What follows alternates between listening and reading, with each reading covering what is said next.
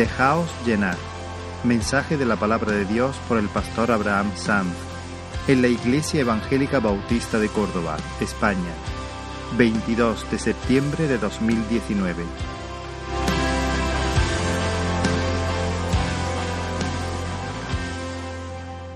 Esta mañana me llegó tempranito un mensaje que me bendijo mucho. Posiblemente lo habéis recibido muchos de los que estáis aquí, o al menos algunos. Pero era así una vista panorámica de nuestra ciudad. Ricardo nos mandó este, este mensaje esta, mañana y, él ponía un texto. Le dije que me bendijo más el texto que, que la foto, que la foto es preciosa. Pero decía, ¿qué espectáculo hace cada día nuestro Señor? ¿Cómo ilumina nuestra ciudad? Y dentro de un ratito nos veremos para poder alabarle y dar gracias por tantas y tantas bendiciones que nos da. Decía, buenos días, hermano. Y cuando recibí el mensaje pude alegrarme en, el, Señor, alegrarme en que Él nos ha hecho parte de su familia, alegrarme la bendición de, mi hermano, que mira los cielos y, no dice, ah, qué chulo, que, ¿no? sino que mira los cielos y alaba al Señor y ve la gloria, la gloria del Señor. ¿Sabes? desde aquí todavía hay una, hay una panorámica más preciosa todavía. Lo que se ve desde aquí, lo que yo veo desde aquí ahora, es una panorámica mucho más preciosa todavía. Porque el Dios que hizo resplandecer la luz en medio de las tinieblas es el que ha resplandecido en nuestros corazones. Nosotros, gente pecadora, gente perdida, sin esperanza y sin Dios, bendiciendo por su gracia, salvos por su gracia, honrando el nombre del Señor. Oh, y otra semana aquí, por su gracia, su diestra nos ha sostenido. Y miramos atrás y podemos celebrar la fidelidad del Señor. Y entonces mirar hacia adelante sabiendo que si hasta aquí Dios nos ayudó, Dios lo seguirá haciendo porque Él es fiel y todopoderoso. Él es potente para cumplir sus promesas.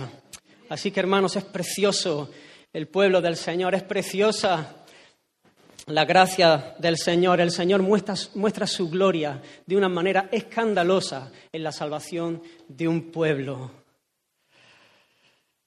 Y esto no tenía nada que ver con el mensaje, pero me bendijo y estaba pensando y quería introducir de, esta manera porque estaba mirando la congregación. Aunque bueno, sí tiene que ver. Me gustaría que me acompañaseis a Efesios, el capítulo 5. Recordáis que hace dos semanas comenzamos un, pasaje y estudiamos la primera parte. En Efesios en el capítulo 5, y vamos a leer desde el versículo 15. Y dice la palabra del Señor, mirad pues con diligencia cómo andéis, no, no como necios, sino como sabios, aprovechando bien el tiempo, porque los días son malos. Por tanto, no seáis insensatos, sino entendidos de cuál sea la voluntad del Señor. No os embriaguéis con vino, en lo cual hay disolución. Antes bien, sed llenos del Espíritu, hablando entre vosotros con salmos, con himnos y cánticos espirituales, cantando y alabando al Señor en vuestros corazones, dando siempre gracias por todo al Dios y Padre, en el nombre de nuestro Señor Jesucristo.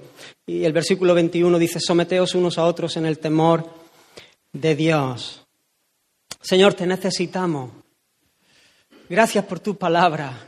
Gracias por tu presencia en nosotros, Señor. Gracias por tu presencia en medio de tu pueblo, Señor. Acudimos, Señor, a ti, rendidos, Dios mío. Queremos seguir adorándote mientras escuchamos tu, tu, palabra, Señor. Nos acercamos a ella con reverencia, con temor, Señor, con alegría. Oh, muévete en esta mañana en medio de tu pueblo, Señor. Extiende tu mano y sigue tú salvando y sigue tú haciendo proezas, Señor. Oh, en el nombre de Jesús te lo ruego. Amén. Como decía hace dos semanas, comenzamos a ver la primera parte del texto y a modo de introducción quería recordar un poco lo que, lo que estuvimos viendo.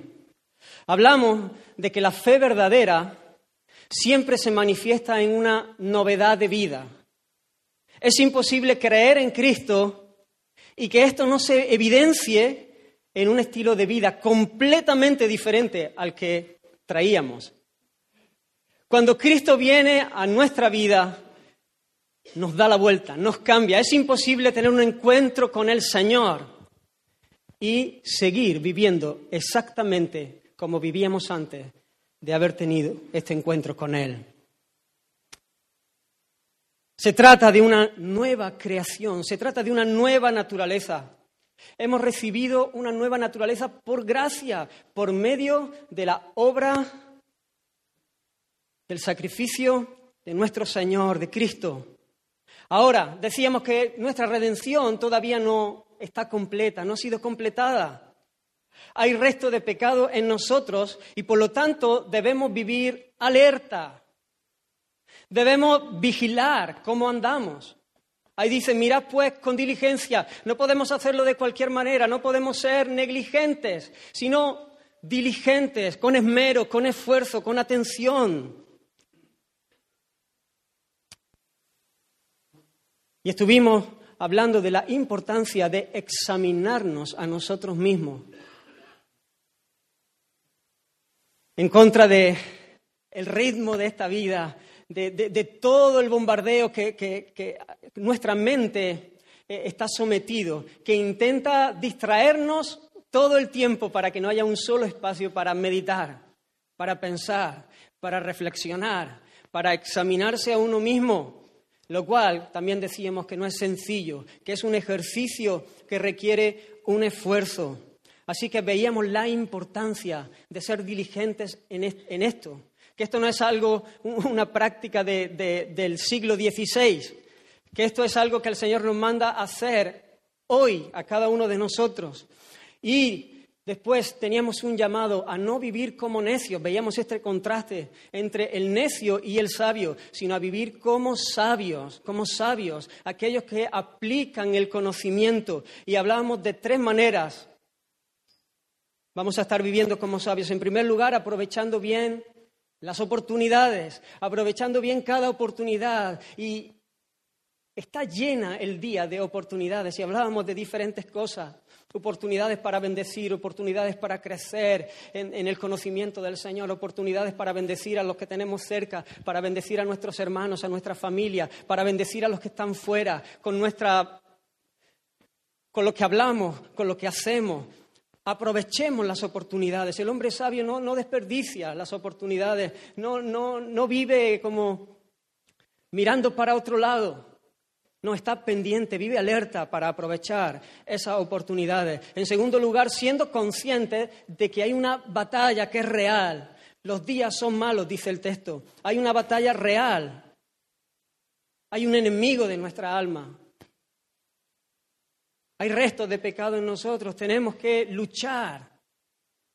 El que corre no corre mirando para todos los lados, corre mirando a la meta y sea preparado para la carrera, se esfuerza. Y en tercer lugar, el hombre sabio va a ser alguien entendido de la voluntad del Señor. Así que fue hasta ahí lo que estuvimos viendo hace dos semanas. Y hoy eh, quiero centrar el mensaje en el versículo 18 donde dice, no os embriaguéis con vino, en lo cual hay disolución. Antes bien, sed llenos del Espíritu, sed llenos del Espíritu. Y está refiriéndose obviamente al Espíritu Santo. No os embriaguéis con vino, sed llenos del Espíritu Santo. Vida cristiana y vida en el Espíritu es lo mismo. La vida cristiana es vida en el Espíritu.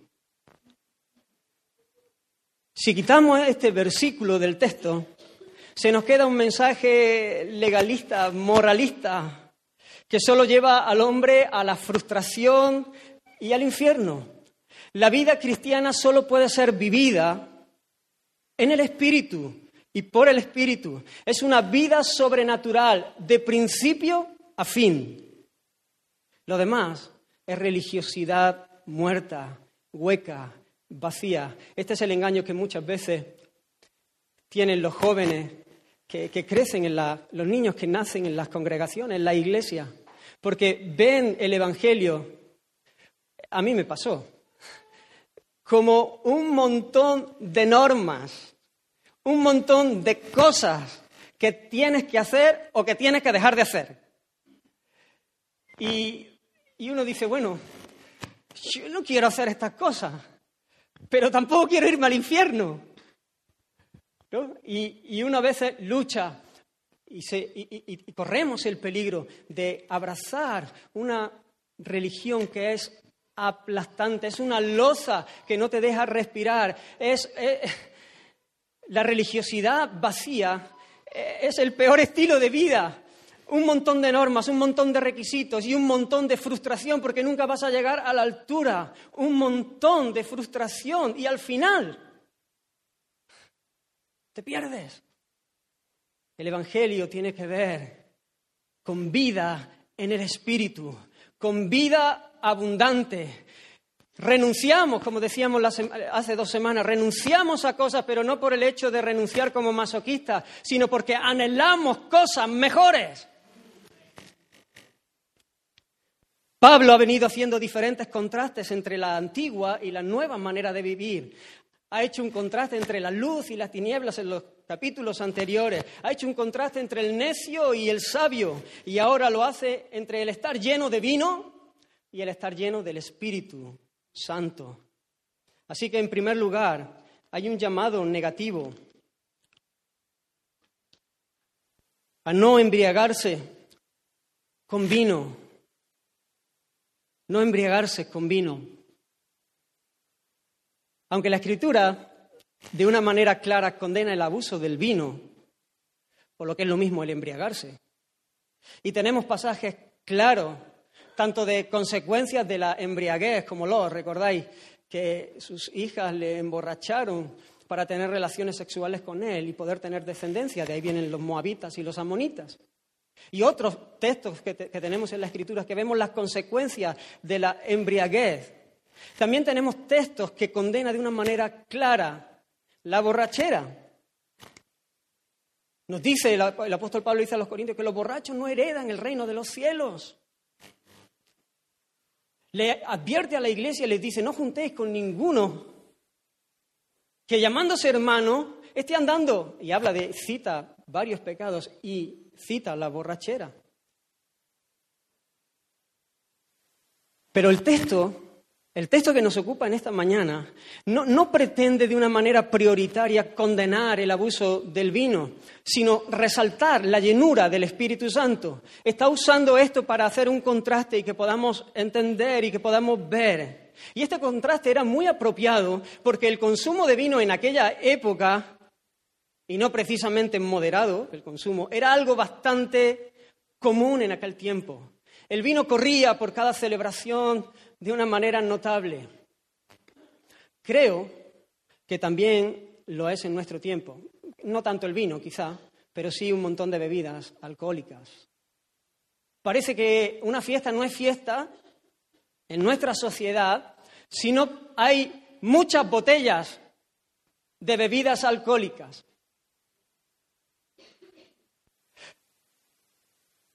¿Cómo ¿Cómo vamos a hacer una fiesta y no vamos a meterlo? ¿Y qué van a pensar de nosotros si no llevamos ciertas bebidas? Porque hay gente que puede molestarse y entonces la fiesta dice, pero ¿cómo es posible que, en una celebración de este tipo, hagamos un cumpleaños o hagamos cualquier otra cosa, no haya bebidas alcohólicas y no corra? Y algunos hasta pueden incluso molestarse, porque forma parte de la cultura Alguna vez creo que lo he dicho, pero a mí me, llama la atención. Eh, los padres que nos juntamos para ver a nuestros hijos jugar a, fútbol, cuando voy a ver a Ezequiel, padres de los nenes de, otro equipo, y yo me asusto, me, asombro, digo, ¿cómo es posible? Y yo les pregunto, pero, pero ¿cómo es posible? yo no soy capaz de beberme eso ni de agua. Ni de agua soy capaz de beberme eso. Pero eso les hace sentirse mejor, les hace, ¿no? Parece están esperando el momento, ¿no? El fin de semana para llegar, eso les da... Si le quitas eso, entonces pierde, pierde, pierde sentido. No, no, la fiesta no está, no está plena.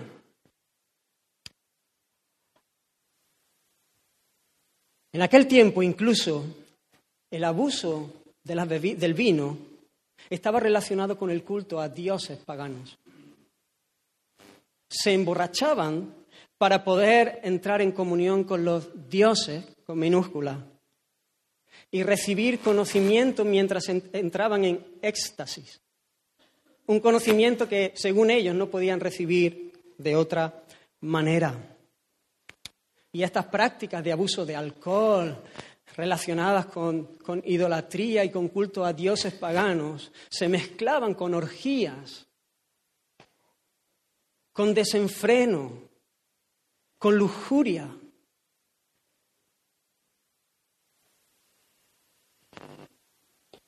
Obviamente el texto no está haciendo un contraste hablando del consumir vino, que este es un debate que es controversial. La escritura no denuncia el que consumamos vino. Lo que está hablando es cuando el vino, cuando tomamos en exceso el vino de manera que uno se embriaga. Ahora, ¿qué es estar embriagado? Una persona está ebria o embriagada en la medida que el alcohol haya restringido o modificado cualquier aspecto de su manera de pensar o de actuar. Cuando el alcohol afecta nuestras capacidades, nuestra manera de pensar, nuestra manera de actuar, entonces estamos ebrios. Obviamente hay muchos niveles de embriaguez. Se trata de pérdida de control. Hay muchas maneras, hay gente pues, que pierde poco control hay gente que la ves y te das cuenta que ha perdido el control completamente porque hay diferentes niveles de embriaguez. Estamos hablando de embriaguez, de pérdida de control para estar controlados por los efectos del alcohol. Alguien dijo que esta es una herramienta de las favoritas de Satanás porque engaña al mismo tiempo que destruye. La gente echa mano del vino en busca de la dicha, en busca de la felicidad, en busca de la paz, en busca del gozo, en busca de ser guay delante de la gente y poder crecer en tener relaciones mejores, en tener amigos. ¿no? Lo que no se atreve a hacer cuando está sobrio es capaz de hacerlo cuando está ebrio, se siente más capaz, se siente más hábil, se siente más lanzado y eso le facilita la labor para lo que persigue Pero no tarda mucho tiempo en saber que todo lo que le ofrece es falso. Es falso, falso y además le lleva a una situación aún peor. Él busca la dicha y justamente está yendo en el camino contrario. Él está buscando la felicidad y el gozo y la alegría y un momento de, de placer y está yendo justamente al lugar que le va a aportar de dicha, pleitos, pérdida,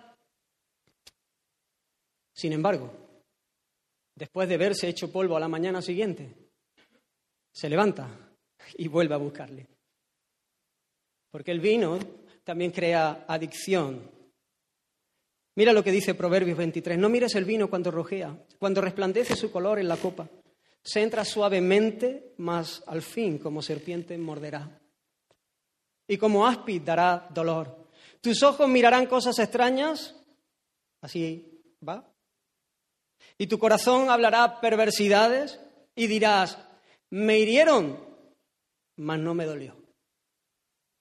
Pero me hirieron. Me azotaron, mas no lo sentí. Cuando despertare, aún lo volveré a buscar. Fíjate que dice este, este proverbio también, capítulo 20, versículo 1, dice, el vino es escarnecedor. El vino es escarnecedor. Lo que quiere decir es que el vino se ríe del que lo bebe. Estoy hablando de, beberlo en exceso. O bebidas alcohólicas, podemos aplicarlo a todas esas cosas. El vino se ríe del borracho. Se burla del que lo consume. Ahí ves al borracho que no para de reír cuando debiera estar llorando. Se siente feliz cuando precisamente es más desgraciado se siente más capaz cuando realmente sus facultades han venido a menos.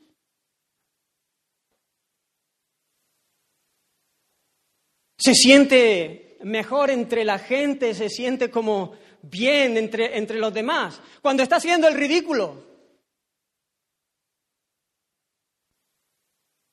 Y hasta sus propios hijos sienten vergüenza.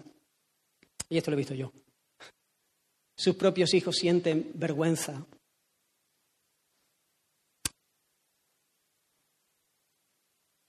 Sienten paz por un momento, pero simplemente porque se han anestesiado. Pero la guerra en su alma sigue, aún arrecia con más fuerza. Uno se anestesia para ir tirando, pero cuando se pasa el efecto se da cuenta que es más miserable que antes de beber. Y uno también puede ver y sufrir las consecuencias de lo que hizo bajo los efectos del alcohol. Siempre el exceso de alcohol da paso al desenfreno. Siempre a la lujuria, a la vida disoluta, a la destrucción. Esta vida disoluta es la misma palabra que encontramos en la parábola del Hijo Pródigo, cuando dice que desperdició todos sus bienes viviendo perdidamente. Ese perdidamente es de una manera disoluta, una vida de pérdida, una vida de derroche.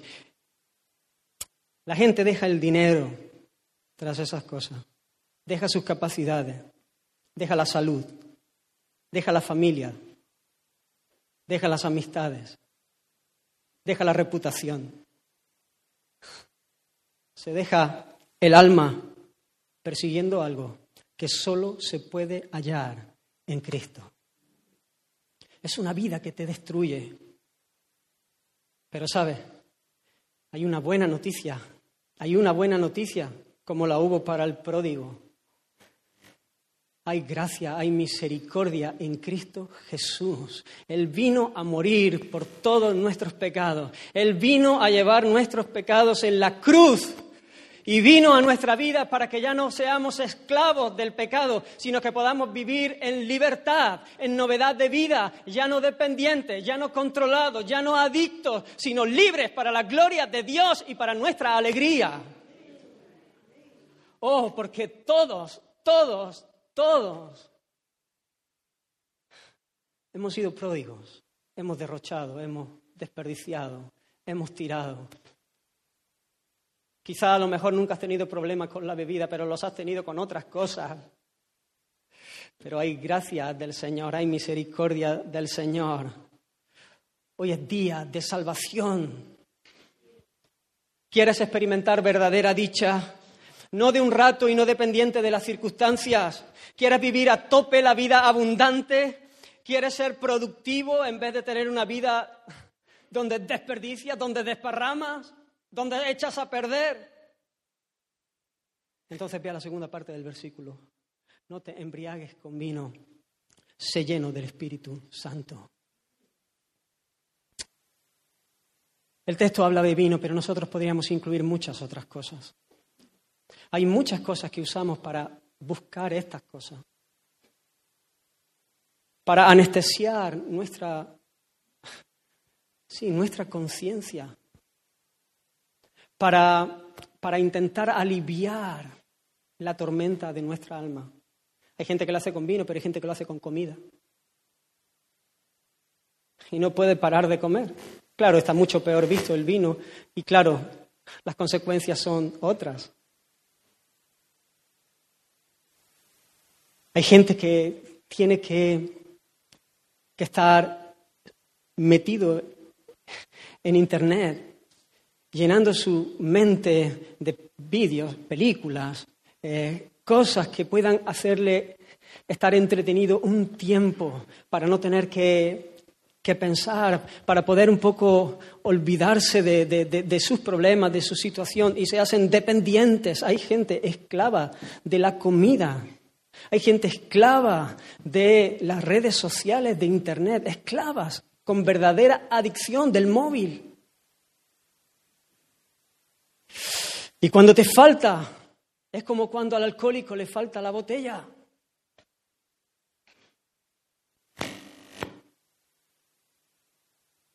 ¿Quieres experimentar verdadera dicha?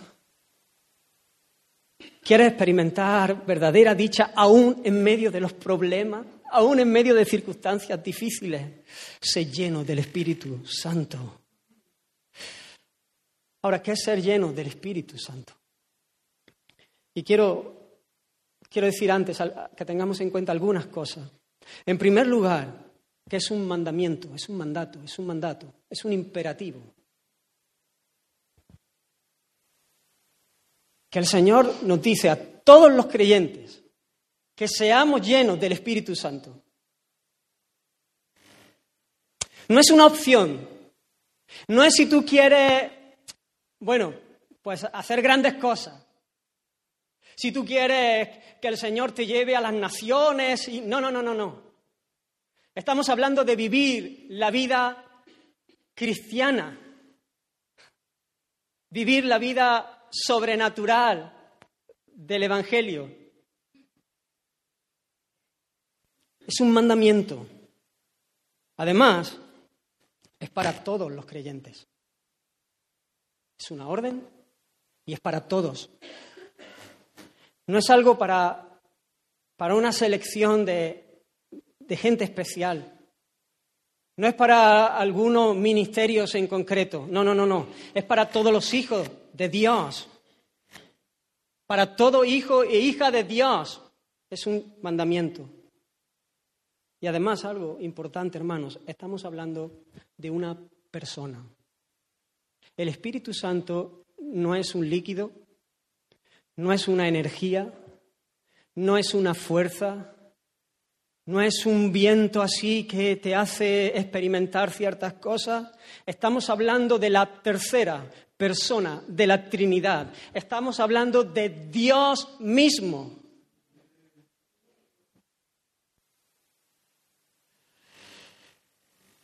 A veces cuando haces un contraste entre el ser lleno de vino, ser lleno del Espíritu, uno pudiera confundirse en este sentido. No deje de pensar, de, pensar que el Espíritu Santo es una persona, una persona.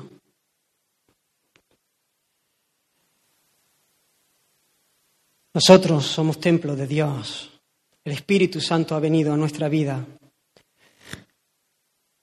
Y antes de considerar a qué se refiere esta llenura del Espíritu aquí que encontramos en Efesios, en el 5, 18, diré que no se refiere a que el Espíritu Santo mora en los creyentes, mora en nosotros. No está hablando de esto. No está hablando, esta llenura del Espíritu no, no, no se refiere al bautismo del Espíritu, como dice el apóstol Pablo en los Corintios, porque en un solo Espíritu todos fuimos bautizados en un cuerpo ni, se refiere al ser sellados, que están estrechamente ligados y que tiene que ver con, con nuestra conversión, cuando venimos al Señor, cuando nacemos de, de, Él. En Él también vosotros, dice Efesios, este mismo, esta misma carta, un poquito antes, en Él también vosotros, habiendo oído la palabra de verdad, el Evangelio de vuestra salvación, y habiendo creído en Él, ¿ves? Cuando creímos en Él, cuando abrazamos el Evangelio, fuisteis sellados en el Espíritu Santo de la promesa. Esto sucede en la conversión. Cuando nacemos de Él, somos introducidos en el pueblo de Dios, somos sellados para nuestra redención por el Espíritu Santo como propiedad suya. Y además el Espíritu Santo viene a morar en cada creyente desde el instante. A veces uno ha pensado que estar lleno del Espíritu Santo es que el Espíritu Santo viene a, uno. No, no. Si has nacido de Dios, el Espíritu de Dios mora en ti. Mora en ti. Él nunca deja a los suyos, Él nunca deja a su pueblo. Mas vosotros no vivís según la carne, le dice Pablo a los romanos, sino según el Espíritu, si es que el Espíritu de Dios mora en vosotros. Y si alguno no tiene el Espíritu de Cristo, no es de Él. O lo que es lo mismo, todo el que tiene el Espíritu de Cristo es de Él. Si tenemos el Espíritu de Dios, Es que hemos nacido de Él, somos creyentes, somos suyos, somos su pueblo, somos sus hijos, estamos a salvo. Y si no lo tenemos, no somos de Él. Pero esta exhortación, este llamado, este imperativo se está refiriendo a los creyentes. Él les está hablando a los que ya han sido sellados por el Espíritu Santo. Él está hablando a creyentes. Entonces, bueno, otra cosa. Ser llenos del Espíritu Santo no quiere decir que el Espíritu Santo viene sobre la vida del creyente y, y viene un poco del Espíritu Santo. Y entonces, en la medida que nosotros vamos creciendo y madurando y creciendo en nuestro compromiso y en nuestra espiritualidad y en nuestra obediencia, entonces va viniendo más y más del Espíritu Santo, de manera que nos llena. No, no, no. El Espíritu Santo es una persona y el Espíritu Santo viene sin medida, viene el Espíritu Santo a morar a nosotros, no es que va viniendo un poquito del Espíritu Santo y luego otro poquito y luego otro poquito. No se trata de esto. Él jamás abandona, Él viene y jamás abandona a los suyos. Ahora, cuando el texto entonces nos llama a ser llenos del Espíritu, ¿qué es lo que está diciendo? Y aquí vemos la similitud con el vino. Y aquí vemos la similitud, porque eh, eh, aquí tenemos un contraste, pero que también tiene similitudes. Lo que significa ser lleno del Espíritu Santo es estar bajo su influencia. Es estar bajo su dominio. Es estar bajo su control. Si yo me tomo dos copas de vino porque no necesito más, yo voy a estar bajo la influencia del vino, sin lugar a dudas. Me van a empezar todo a dar vueltas y no voy a, tener dominio propio y no voy a tener la capacidad de controlar la situación. Todo se me va de las manos. Ser lleno del Espíritu Santo es exactamente eso. Que Él controle todo lo que somos. Nuestra mente, nuestras emociones, nuestra voluntad. Que el Espíritu de Dios tome control de nuestras vidas. Vemos otros pasajes donde se usa este mismo término de llenura. Hablando de los fariseos, el Evangelio de Lucas dice, y ellos se llenaron de furor, no del espíritu, no de vino, de furor. Y hablaban entre sí que podrían hacer contra Jesús. En otro texto nos habla de los discípulos y nos dice que se llenaron de tristeza. En otro texto nos habla de que Ananías, y, le pregunta a Pedro, ¿por qué llenó Satanás tu corazón para que mintieses? ¿Qué quiere decir esto? Ellos se llenaron de furor, de manera que el furor les controlaba, les dominaba y entonces reaccionaron movidos por lo que les controlaba, por su furor. Por eso estaban procurando hacerle mal a Jesús. Los discípulos habían venido, se habían venido abajo porque estaban llenos de tristeza. La tristeza controlaba su pensamiento, sus emociones, su voluntad. Satanás había llenado el corazón de Ananías de manera que la influencia satánica hizo que él mintiese al Espíritu Santo. Lo que es evidente en estos pasajes es que lo que de lo que ellos estaban llenos es lo que les controla. Sus acciones son el resultado de la influencia de lo que llenaba sus vidas, sea el furor, sea la tristeza, sea el mismo diablo. De la misma manera hay un llamado sobre tu vida, si eres creyente, sobre tu vida, a ser lleno del Espíritu Santo. A que Él controle toda tu vida para que puedas vivir la vida abundante, para que puedas vivir en gozo verdadero. Gozo verdadero. No es lo mismo saber del gozo que vivirlo. Saber versículos que hablan del gozo a realmente en medio de la noche experimentar el gozo de saberse a salvo, el gozo de la salvación, el gozo de nuestra unión con Cristo. Es muy distinto saber algo en nuestra mente a realmente experimentarlo en el día a día.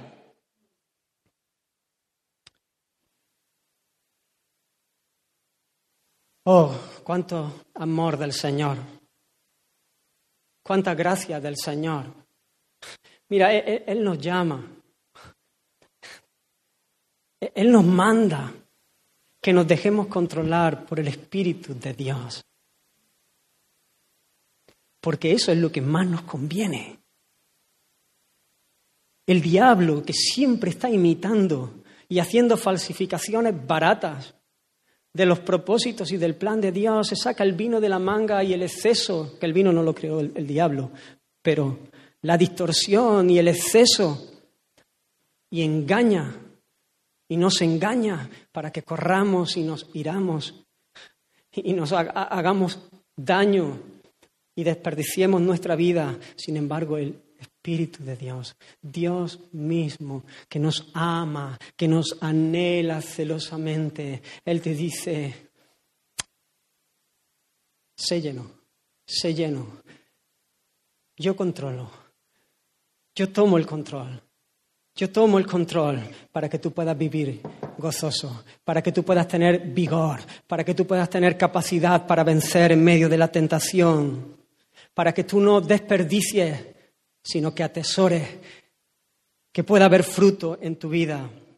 Hermano, la llenura del Espíritu no se evidencia por experiencias místicas. Ha habido mucha confusión en este sentido. El hecho de sentir, de tener una experiencia mística. Y llega alguno y te habla de una revelación y de un encuentro en la tercera fase. Pero resulta que luego su vida es un desastre. Su vida no tiene nada que ver. En su vida no, ves absolutamente nada del fruto del Espíritu Santo. La llenura del Espíritu Santo no tiene que ver con experiencias místicas, tiene que ver con carácter, tiene que ver con fruto, tiene que ver con una vida como es digno del Evangelio. Hermanos, si no estoy, no, no, estoy en contra, yo sé que Dios se mueve, que Dios hace cosas portentosas, que Dios nos regala experiencias y gloria a Dios y amén. Él es el Señor, que haga lo que quiera. Él es el Señor. Pero hermanos, hay mucho engaño, hay muchos impostores, hay mucho de emocionalidad, hay mucho de como esos cultos idolátricos donde uno cree recibir algo de Dios y simplemente está borracho. Hay mucho de eso y tenemos que tener cuidado, cuidado. ¿Por qué? La llenura del Espíritu se manifiesta en amor, gozo, paz, paciencia, benignidad, bondad, fe, mansedumbre, templanza. Uf. ¿Cuánto anhelaría el borracho? Y lo digo con dolor en mi corazón. Como siendo, como, como sabiéndome borracho. ¿Entended lo que estoy diciendo? En otro tiempo. ¿Cómo quisiera experimentar algo de esto? Gozo, paz, amor, fe, mansedumbre, dominio propio. Justamente lo contrario. Esteban, dice la escritura, que era varón lleno de fe y del Espíritu Santo. Los discípulos estaban llenos de gozo y del Espíritu Santo. Se les mandó a la iglesia a buscar diáconos, gente que fuesen llenas del Espíritu Santo. Y estas no, no empezaron a buscar aquellas que habían tenido experiencias espectaculares. Ellos buscaron gente que manifestaban el fruto del Espíritu.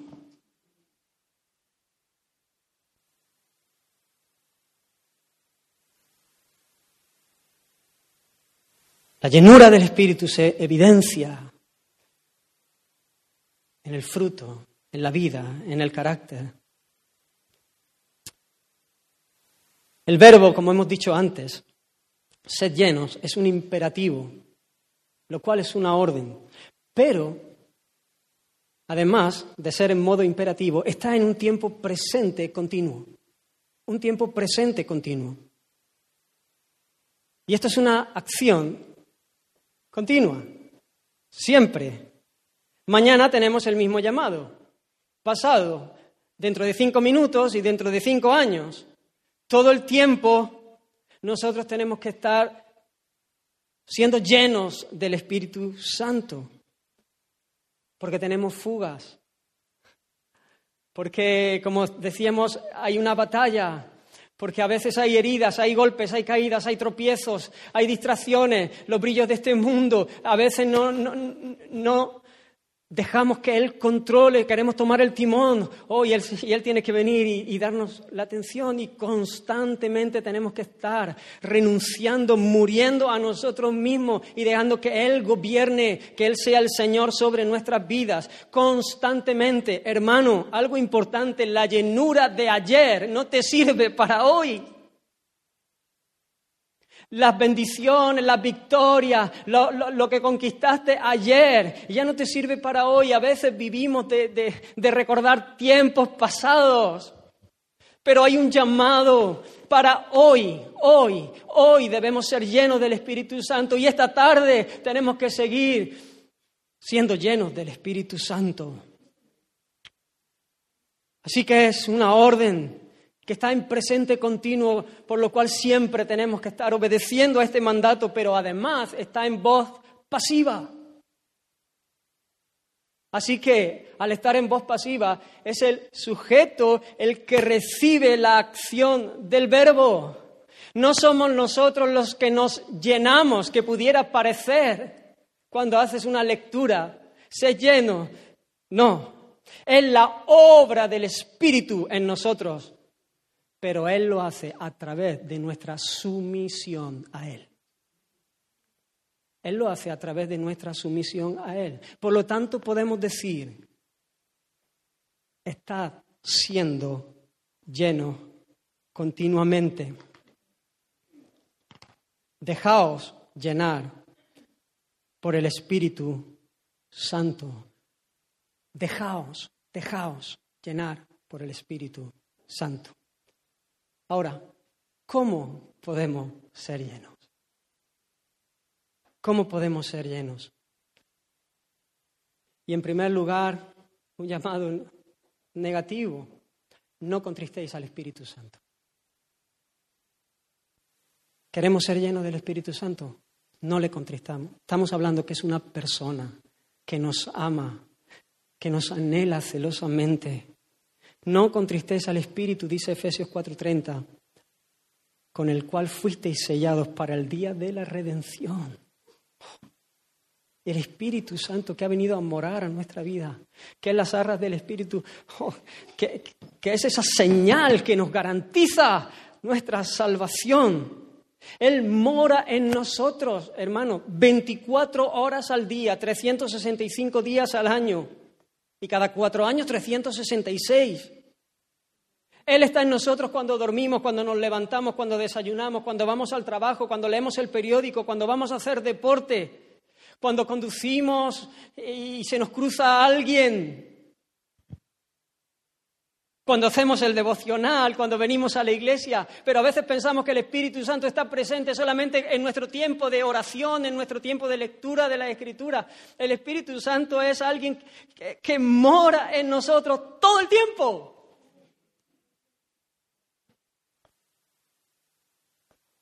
Y nosotros tenemos que ser conscientes.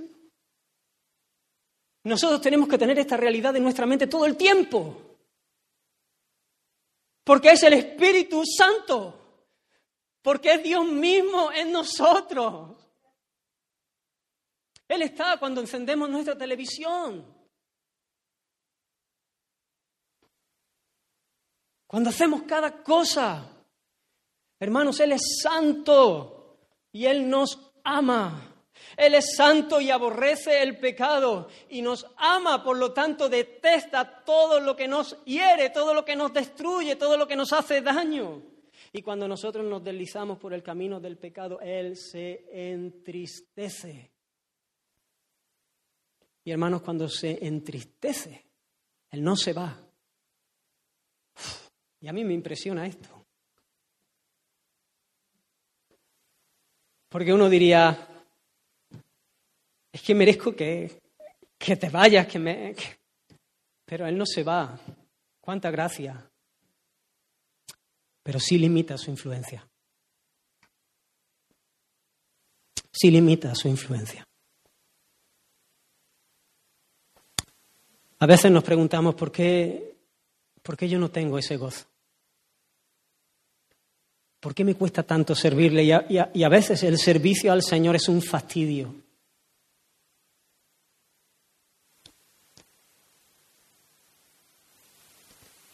¿Por qué se me llena el alma de turbación y de inquietud y de ansiedad con cualquier contratiempo?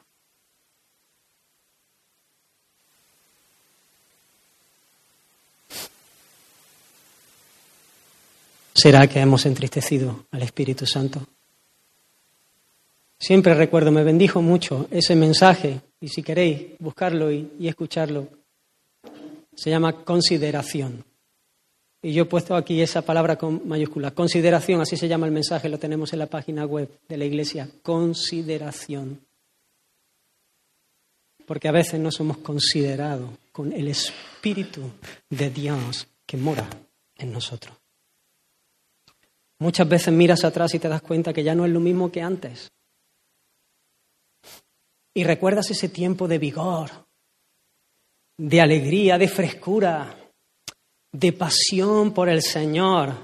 O estabas deseando que hubiese algo, que hubiese algo, que hubiese algo para, para participar, para estar ahí, para involucrarte. Estabas, estabas deseando que, pero, pero nada más que los viernes y los domingos, no hay, no hay, no hay otra cosa, no,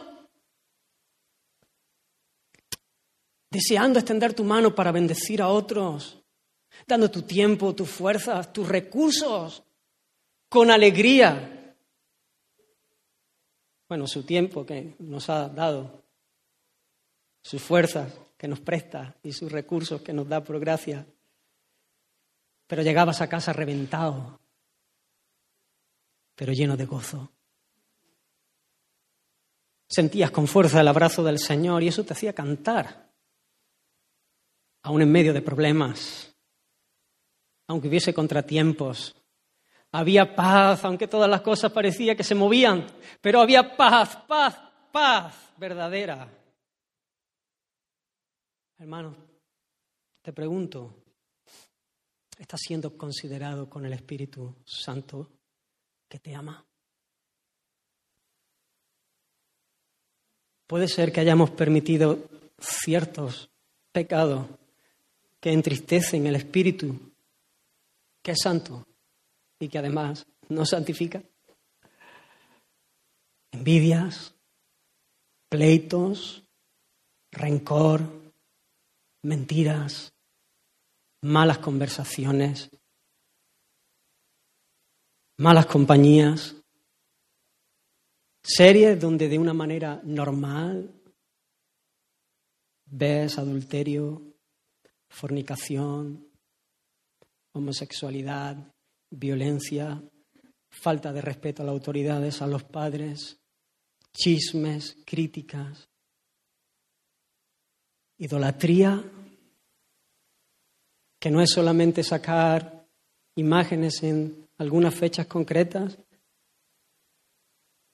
sino aquello que llena nuestro corazón y que ocupa el lugar que, solamente le, le corresponde al Señor.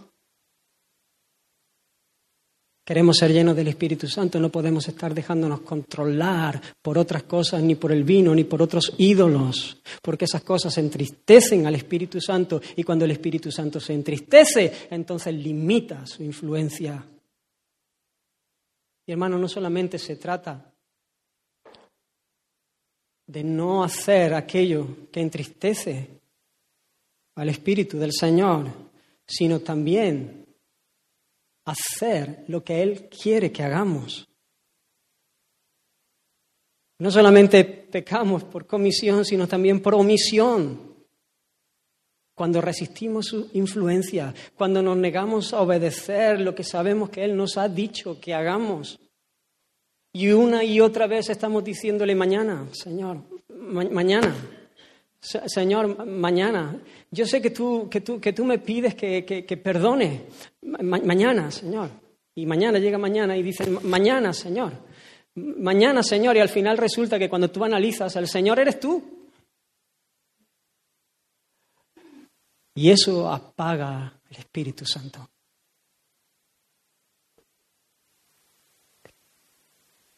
Así que, hermanos, ¿cómo podemos ser llenos del Espíritu Santo? ¿Cómo podemos vivir influenciados, controlados por el Espíritu del Señor? No entristezcamos en primer lugar el Espíritu Santo, no le apaguemos. Miremos nuestra vida, seamos considerados. Y en segundo lugar, llenemos nuestra mente de la palabra de Dios. Decíamos en el mensaje anterior, entendidos de la voluntad del Señor, entendidos de la voluntad del Señor. Hay gente que ha separado lo que es inseparable. Han separado al espíritu de la palabra. Y hay gente que huye de, no, no, estudiar, eh, eso al final, el que mucho estudia al final se le va la fe y... No, no, lo importante es el espíritu, el espíritu, ¿no?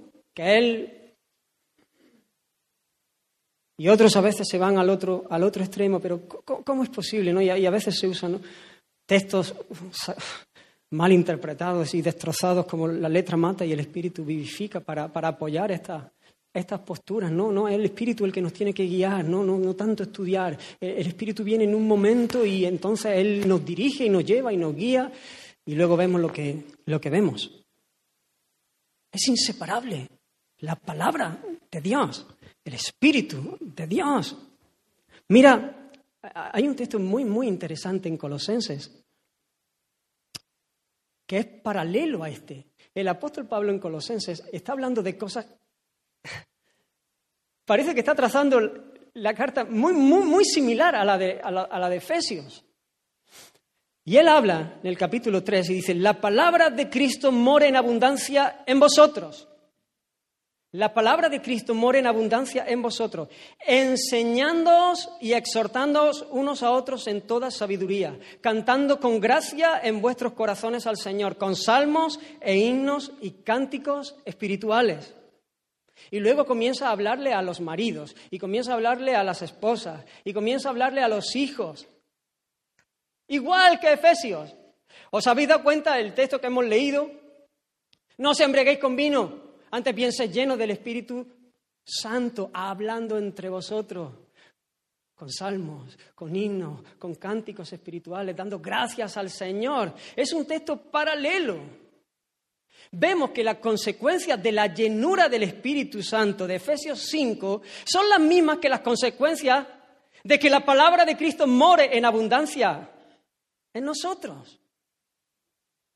Ser lleno del Espíritu ser lleno de la palabra de Cristo, vienen a estar, a ser una cosa. Y a medida que nos llenamos de su palabra, conocer, obedecer, comer la palabra del Señor, no, no, no conocer de una manera meramente intelectual, sino, sino, sino comer la palabra, de manera que, que como, pasa con, los alimentos, que tú te comes un filete, pero después de un rato ya eso deja de ser un filete, eso es parte de ti, de tu propio cuerpo, de tu propio hueso, de tu propia sangre, de tu, es parte tuya y es lo que te mete vigor y lo que te mete fuerza. Igual, así es como nosotros tenemos que ir y comer la palabra y alimentarnos. Y abrirla determinados a obedecer. En la medida que nos llenamos de la palabra de Dios, ella va a controlar nuestro pensamiento y por lo tanto nuestra manera de conducirnos, nuestras acciones. Así que de esta manera estaremos cada vez más bajo el control del Espíritu Santo que inspiró las Escrituras. el Espíritu de Dios que inspiró las Escrituras, el Espíritu de Dios que ilumina nuestro entendimiento para que podamos comprenderlas. Y el Espíritu de Dios que viene sobre nosotros, capacitándonos, dándonos el poder, la potencia para vivir la nueva vida en Cristo. No solamente es conocer la palabra, entenderla, sino que Él viene y nos da su poder para que podamos vivir, para que podamos dar el fruto del Espíritu.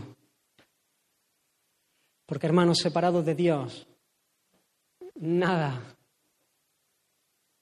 nada significa nada. No algunas cosillas, no para poco, bueno, pero un poquillo, no, no. Nada es nada podemos hacer. Nada podemos hacer. Leí una ilustración y él ponía la ilustración de un, guante, así como este. Este ya ha sido usado, pero este guante que sirve para trabajar y no hacerte daño en las manos, proteger y para trabajar, este guante no puede hacer absolutamente nada. Este guante no puede hacer absolutamente nada. Hay que pintar la fachada y si yo le digo al guante a correr, tírale, vamos a pintar la fachada. Es un guante para, para trabajar y el guante no puede hacer absolutamente nada. No tiene capacidad, a menos que yo meta mi mano, bueno, mejor que la meta mi hermano Rubén, porque yo la puedo liar meta mi mano y entonces controle el guante y comience a moverlo y comience a hacer el trabajo, hermanos. El Espíritu de Dios viene a hacer eso en nuestras, vidas, en nuestras vidas. Él nos capacita, nos mete la potencia, el poder para poder, valga la redundancia, vivir como Él quiere que vivamos. Y entonces podamos experimentar gozo, podamos experimentar paz que sobrepasa nuestro entendimiento, podamos vivir una vida de adoración al Señor, podamos vivir una vida de sometimiento unos a otros, podamos ser mejores esposos, podamos ser mejores esposas, podamos ser mejores hijos, podamos ser mejores padres, podamos ser mejores empleados y mejores jefes, podamos ser mejores para la gloria de Dios. Hermanos, alimentamos nuestra fe con la palabra y la fortalecemos con la obediencia a ella. Y el Espíritu Santo, cuando caminamos de esta manera, toma más y más su influencia sobre nosotros y manifiesta más y más su poder sobre nuestras vidas.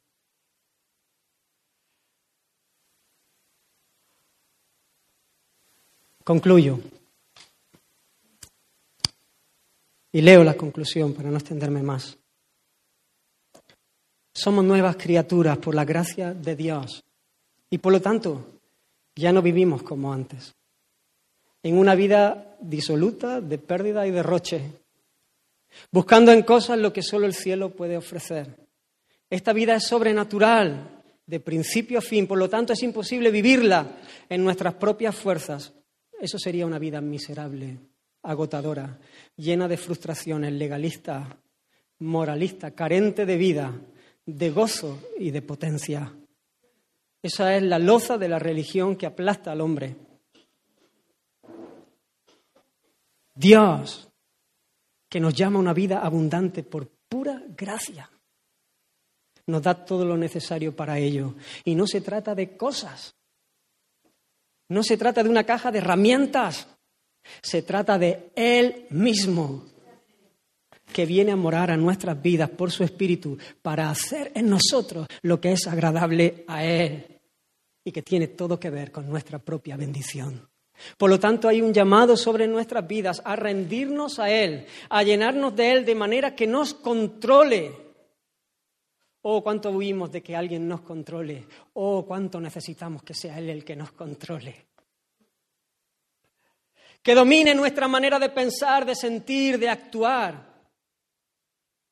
Hay un llamado sobre nosotros a no limitar su influencia, entristeciéndole por no ser considerado, por no tener en cuenta quién es el que mora en nosotros y por dejarnos seducir por los brillos y por los placeres de este mundo que son temporales, por el engaño de las riquezas,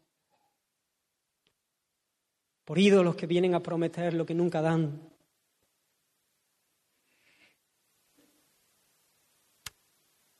Para esto, hermanos, llenémonos de su palabra que alimenta nuestra fe y obedezcamos para que sea fortalecida y el Espíritu pueda habitar de una manera cómoda en nosotros y manifestar cada vez más su poder para su gloria. Que el mundo, hermanos, que el mundo pueda ver un pueblo que no es perfecto, pero que tiene un canto de verdad. Que la gente cuando nos vea vivir diga, esta gente no es perfecta, pero, pero su canción suena auténtica. Su canción no suena verbena de, de, viernes por la noche, de ratillo, de me he tomado algo. No, no. Esa canción suena auténtica porque se escucha aún en medio de la noche, porque se escucha en medio, aún en medio de las dificultades.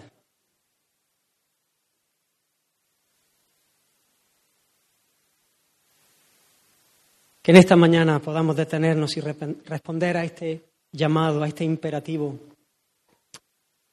Déjate, hermano, déjate llenar por el Espíritu de Dios.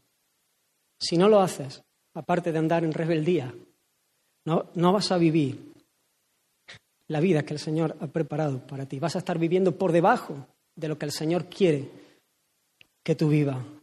Y yo cuando veo esto solamente puedo decir cuánto amor, cuánto amor del Señor, cuánta misericordia del Señor.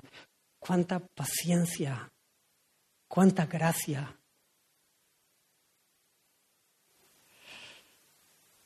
Corramos a Él. A lo mejor es tiempo de... Tenemos que responder a su palabra. Tenemos que responderle. A lo mejor hace tiempo que no piensas en esto. Ni siquiera lo, consideramos.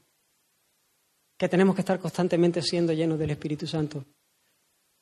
A veces tú miras el día y analizas el día de ayer hablábamos de que tenemos que examinarnos. Y estuve yo considerando que el Espíritu de Dios mora en mi vida. Y a lo mejor ni siquiera lo tuviste en cuenta en un montón de cosas. Tus decisiones,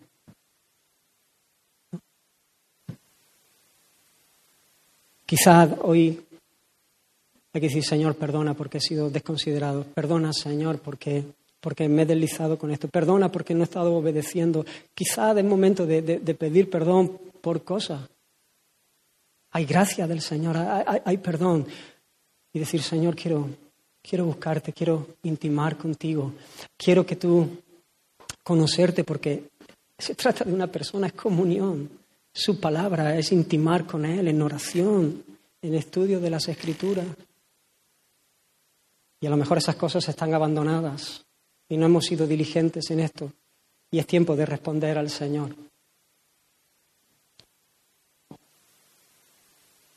A lo mejor no te había parado a pensar por qué ya no, no hay tanto gozo. O a lo mejor sí lo sabes, pero no quieres soltarlo. Es tiempo de, responder al Señor. El Señor está aquí.